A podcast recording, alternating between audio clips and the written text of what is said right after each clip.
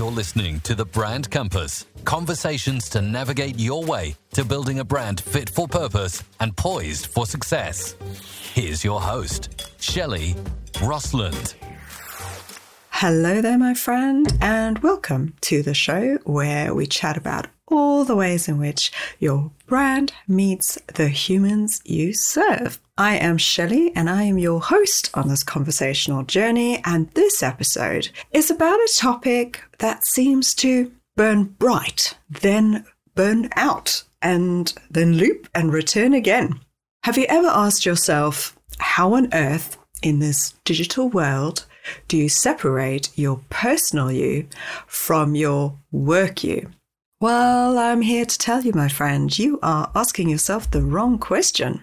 What you should be asking is how can you comfortably be more you more of the time?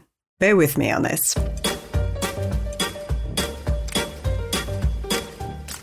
I'm hoping I will shift your thinking because I think this is what is needed right now a reframe on how to be into the future, as opposed to what seemed to be a need or a rule of the past. Today, we live in a really weird, freer, and more accessible world. However, we are more overwhelmed, stretched, and agitated by channels and the sheer quantity of information and data thrown our way.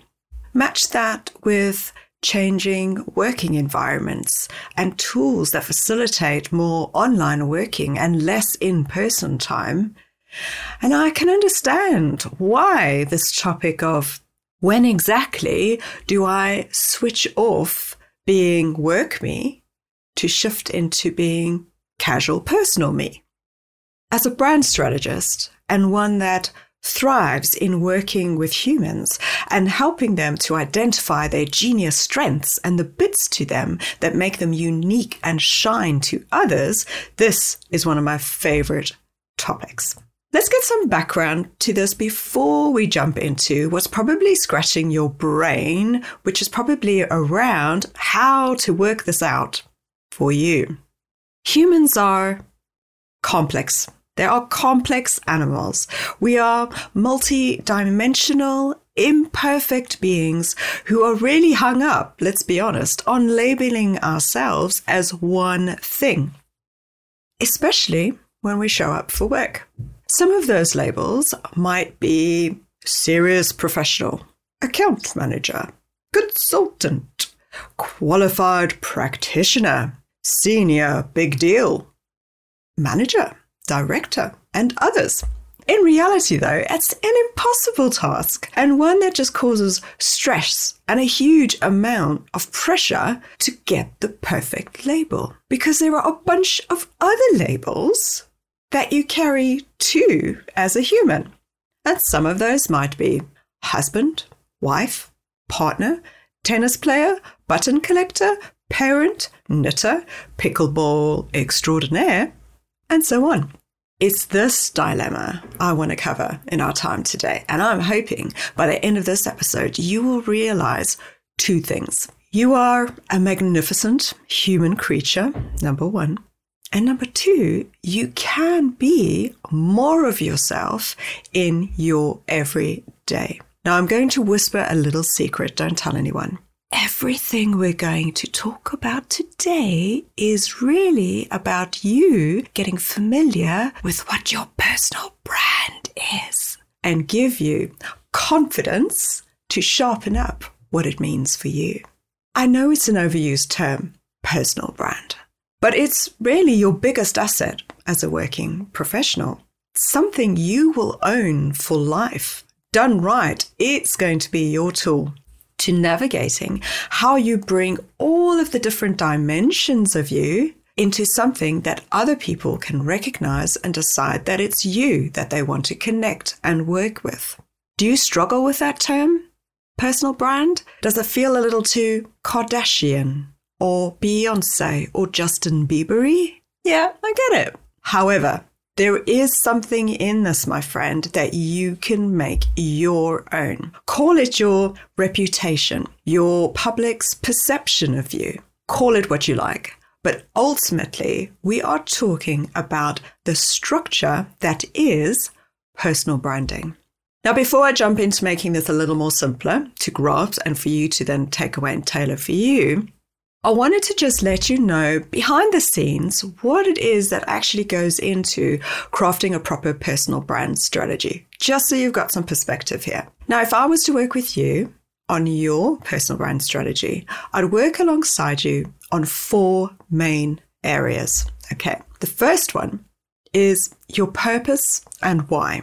Now, this sounds like a really scary thing to tackle, okay? But really, it's about getting down to what makes you tick. What's your big motivator in life? What's your big idea or message that you want to get out there into the world? What gets you out of bed in the morning?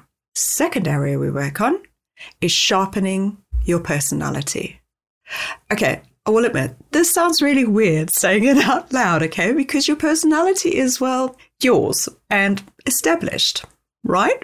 Partly true. The work you do here, though, is about articulating how you think, act, and behave, which impacts how you want others to perceive you. Not everybody takes the time to work that bit out. The third area we work on is positioning. Now, this, my friend, is a biggie right? This is fundamental to differentiating you in a noisy world. We work on what you bring to the table, which you may actually be blind to. What brought you to where you are today actually makes you really unique and different. Positioning work helps you to solidify the context of you in relation to other people doing the work that you do. Now, it's not to brag or make you better. It's more to show how you are different. Okay. Make it easy for people.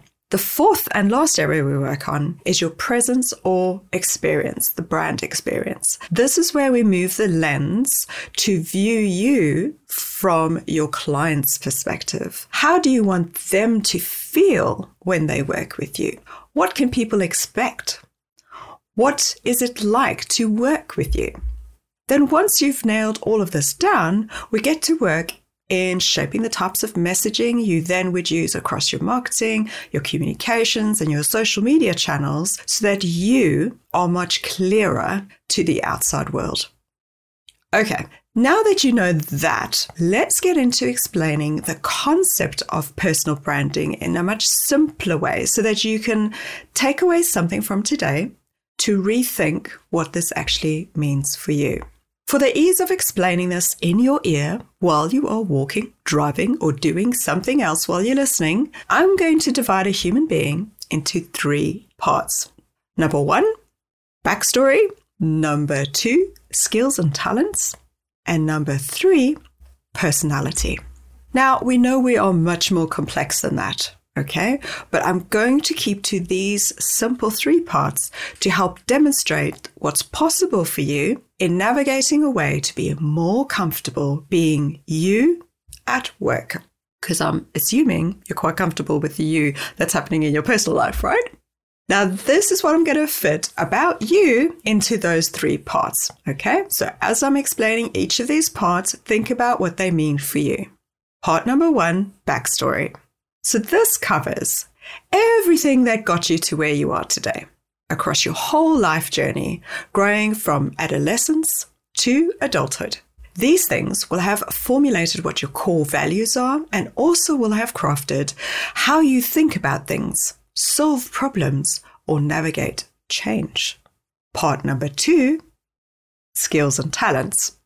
This part is focused around your doing thinking or making skills. They are the bedrock of what has shaped the work part to you over time. It includes your lessons learnt while in roles and working with others, formal and informal training, and the physical experience of being in a workplace or multiple workplaces, and if you've heard me speak about this before, I will also talk about differentiating between your technical skills and your proficiency because your marketable value as a professional lies in your proficiency.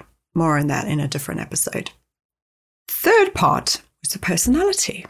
Now, this is the fluid, intangible part to you. However, it's how others experience you on the outside. Everyone is different, so you will have shaped your personality over time as a result, possibly, of the other two parts of you. But this part is what you will lean in more to discover your unique points. Now, those are your three parts. Now, normally in a work situation, you, together with possibly recruiters or employers and others, will have more than likely been placing a huge emphasis on parts two, which is the skills and talents, and hopefully, if you're lucky and they're quite forward thinking, part three on your personality. This means that what actually gets missed and causes more friction for you over time is your part one, the backstory. Now, remember when I talked to you about those four parts of the personal branding strategy? What I want to do is just quickly loop back and then link those areas to these three simple parts to the human that we've just worked through. So, your backstory links nicely into your purpose and why. Your skills and talents are worked in on your positioning and your brand experience work. And your personality is a direct link, obviously, to your personality work. When you pay attention and craft what personal brand means and looks like for you, you will be empowered to naturally bake in more of yourself that you are potentially holding back on right now in your working environments. Those environments could be when you're out networking, when you're carrying out discovery calls with prospective new clients, or going to meetings, or where you're physically delivering the work that you do for your clients. Imagine a world where you wouldn't have to think so hard to get into the zone to do whatever it was that was in front of you to do today. Because actually, you can just be you unapologetically. Imagine if you didn't have to think so hard about what to write in that next social media post to make sure that you sounded awfully professional, experienced, and terribly strong. Imagine if you didn't have to shift aside all those clothes you love wearing in your personal time and dig out the sharp professional stuff you pull on to be work you for that next meeting. Wow. Just imagine how much energy you will save by being more you. Imagine how much more energetic and excited you could feel every time you wake up. This is not a trendy hot topic for today, my friend. Professionals have been optimizing what their personal brand is and using it to communicate with the world since the days of Cleopatra and Caesar.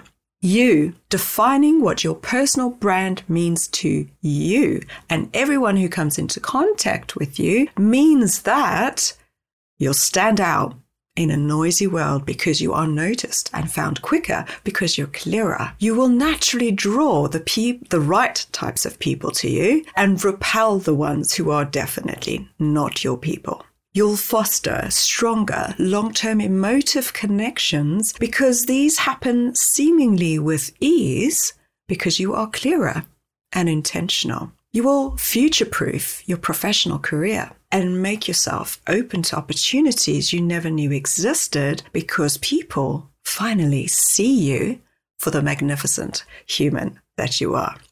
The biggest advantage I can see to making a concerted effort on your personal brand is that it's the one big value accelerating asset you will always have no matter what work you do, who you work for, and what you go on to do next. It never leaves you and it evolves with you. It keeps you in check and properly authentic to your values and ideas. Not even AI can take that away from you. Now, off you go. Go and jot everything that's flooding your brain right now. Your gut is telling you something. What is it? Trust it. Did you enjoy that conversation? What could you do today to help you sharpen what you think your personal brand needs to include? Want to chat about it? Sure get in touch, pop over to the show notes, find a way to direct message me. Please do come and talk to me. Do you know anybody else who could do with listening to this topic? Please do share it with them. Go on. You know you want to. If you've been listening a while, I would be ever so grateful if you could go and do a review on the show and maybe mention an episode, perhaps this one, that you enjoyed the most. This really helps to grow the community of listeners and get more people into the conversation. I am not going to say go and give a five star review because it's not about my opinion, it's about yours. If you think it's a five, then give it a five.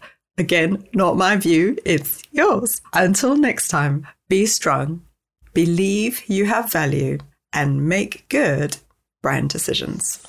Thank you for listening to the Brand Compass. If you enjoyed this episode, make sure to share it with your entrepreneurial friends and help them make good brand decisions.